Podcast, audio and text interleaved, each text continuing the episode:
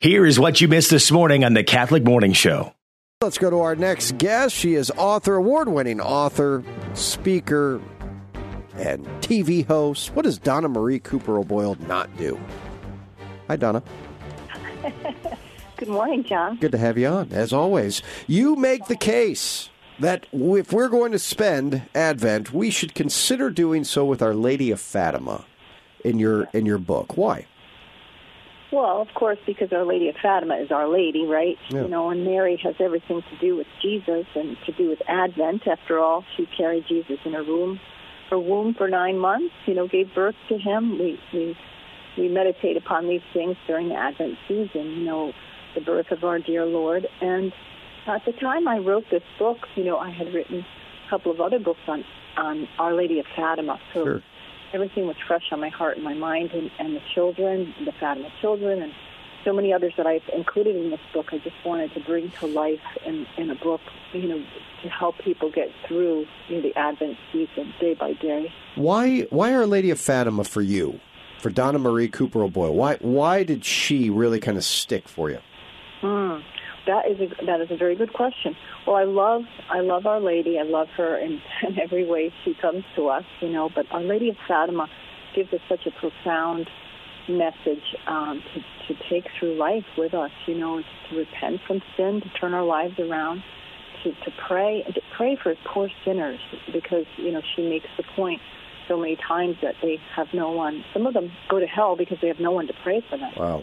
So she, you know, these little Fatima children, so full of faith, you know, um, followed that message. Even little Jacinta, to, to her death, you know, uh, choosing to to suffer a little more, you know, for those for those people, for dying sinners, so that they can go to heaven. So it's a profound profound message. You know, Our Lady comes to us. She wakes us up, just like Advent is about staying awake and um, she she stirs our hearts to, to think of others, to pray, to do penance, pray the daily rosary, you know, do the five first Saturday devotion.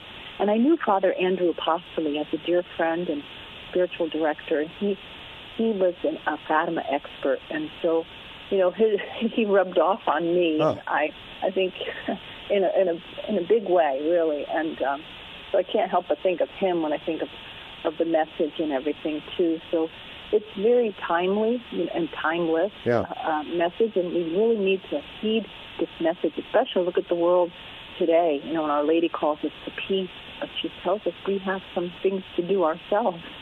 You know, to pray and to offer penance, pray the daily rosary, and do the five first Saturday devotion. What are the prayers of adoration that the angel taught the children, the seers? And w- which were which were they? Yeah. What, uh, they, what do do we still pray those today? What are they? Well, we should. Yeah. We, we we should. There, um, the the angel taught the children prayers, and Our Lady taught the children special prayers of adoration. Especially now in the Eucharistic revival, we can use these prayers, and I have them in my book, and pretty much I have them, you know, memorized, and I pray them um, at in different times. But right now, John, I have to tell you, I didn't sleep much last night. I Oh no. uh, yeah, I know. My, I feel a little bit brain uh, deprived, That's brain okay. dead. Yeah. uh, but beautiful prayers, and one of the prayers, um, the angel uh, during the third ad, um, apparition of the angel of peace in 1916. So very beautiful, where the angel actually demonstrated to the children that we don't worship the angels, we, we worship God alone. Yeah. So he had the chalice in his hand and a host hovering above it and he came to the children, and then he left it hovering in the air, and he got down, bowed down uh, with the children, and demonstrating to them that they give adoration to our Lord, and they adore him, they worship him, but not the angel. Along with angels, we adore our Lord. So we can call upon the angel, not just the angel of peace, but our guardian angel, and um, to ask us to assist us with our prayers as we make our way through Advent and to find those times for adoration. You know, get over to the church. It might not be an hour, to the chapel.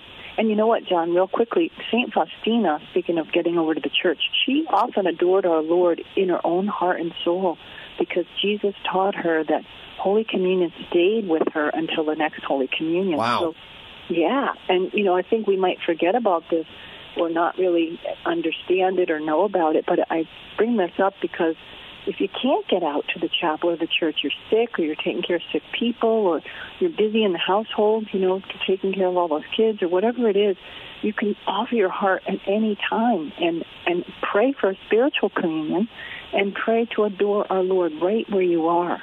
Not to say you shouldn't get over to the church and, you know, kneel down, fall at his feet and just drink in those graces and pour your heart out to Jesus. Cry, you know, just be there and and so much happens. He gives us so much peace. Yeah, I, am reminded of Brother Lawrence of the Resurrection, the practice of the presence of God, talks about just what you said, right? Oh. Adoring God, even in those times where we're not able to maybe make adoration or make it into a church, that we can adore God within our own hearts. I mean, it's so beautiful to think about, and it's so simple.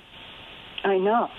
I know. And see, our life should become a prayer, you know, and we hang around the saints long enough. Yep. you know, the little shepherd children. Uh, uh, listen to Our Lady of Fatima and, and all these other wonderful saintly people who we actually rub elbows with saints in the making.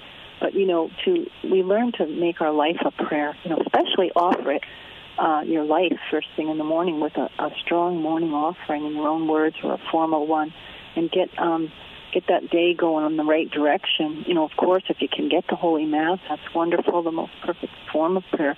But to, you know, offer everything first thing in the day and then just keep praying that you can, you know, offer everything, your prayers, works, joys, and sufferings of that day, you know, for the, uh, for reparation and for the conversion of sinners and for your own the conversion of your own heart, which yeah. is supposed to happen every day, right? well, you, you say, Donna Marie, that we got to have a, a frenzy-free Advent, and and I was thinking almost just exactly that this morning on my way just to just to the radio station.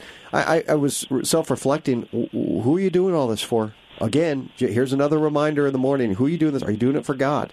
You know what? What are we? What are we doing? All, all the lights that we see, all the presents, all the food that we're going to have in this season. I'm, I'm, we're already putting together. You know, we've got this dinner, we've got this gala, we've got you know this family get together. What's it all for? You know, yeah. if it's just to have a good time, it's very empty. It's got to be for God. Have fun, have a great time, eat good food, all that. But it's got to be for God in our hearts, and we can we can really start to build that this Advent through mm-hmm. the graces of prayer. Right. Oh, that's such a good point. I even wrote a book for children, came out last year, Christmas Joy with Grandma. And it has the Advent season in there, to, um, trying to teach the kids, you know, don't rush through this time and take your time. And and uh, so it's hard for kids, especially, but for adults as well. You know, we we have all these things we have to do. I I think you know, one of the things I'd, I wish we had an hour to talk, John. but one of the things I'd love to tell parents, you know, and and anybody don't try to do so many things. Like when you're you know you're trying to put on this great christmas and you have everything just perfect just pick one thing you know that your parents did or your grandparents or something. Try to do that in a you know do that well. And everything else you know will fall into place but don't try to do so many things that you you're forgetting what's most important. And in advent you know of course we're waiting for the Christ child, but also, you know, the twofold purpose of Advent to prepare our hearts for the second coming of Christ. Amen. You know, and so, and our, and um, Mary, our Our Lady, told Saint Faustina that she she was supposed to not only tell the world about divine mercy, the message of divine mercy, you know, turn away from sin, turn to God's mercy, and become merciful people, turn to God before it's too late, but also to prepare the world for the second coming think about that for a second. You know, so during Advent, we have this perfect time to prepare our hearts for the Christ child, you know, to try to, you know, like you said, give everything to our Lord. This is all for for God, not just to, you know, have a good time with all these fun things. We want to do everything well for our Lord. We want to do everything we do for each one each person, you know, for our Lord. But to prepare our hearts, you know, meditate like you did, reflect on your life you know, how am I doing? I don't know. You know, Lord, I want to do better. I want to give more, and just reflect on these things during Advent. Even five minutes a day, take or three times a day, do a little reflection, and and ask for the graces. Pray to Our Lady for the graces. She perfects our prayers. She yeah. brings us closer and closer to her Son. So we can't go wrong with Our Lady. She helps us all the way. You know, I I I know it may sound a little weird, everyone, but we we are preparing for the preparation. yeah. Advent is the preparation. So preparing to prepare for this, but this is the Catholic life. I mean, it is a constant preparation of our hearts for the Lord Jesus, uh, renewing our relationship, inviting Him in anew, allowing Him to be born anew into my life in Christmas, but but to have a soft place for Him to land, a sinless place for Him to land in our hearts, and that's why we we are continually converting continually looking to soften our hearts uh, for our Lord. Donna Marie Cooper O'Boyle is helping with that through the devotion of Our Lady of Fatima. It's just a fantastic devotion, everyone, to, to really kind of take into your life, read about, and see if Our Lady gets you through here. She might not, but uh, reading about a book like this or, or, reading about Our Lady of Fatima, I, I, know she's taken a lot of hearts with her to the Lord Jesus, and that's what uh, that's what she always wants to do as our mother. Uh, Donna Marie, God bless your work. How can people get your book? Uh, they can come to my website, www.donnacooperoboyle.com. They can go to Sophia Institute Press, the, the publisher of this book, and, you know, Amazon or your heroic local Catholic bookstore. That's right. Uh, so, and I wish everyone a beautiful, grace-filled Advent season. You know, let's let's go into it with gusto, and let's try to you know, keep praying all the way. That's right. You can go to Divine Treasures locally here.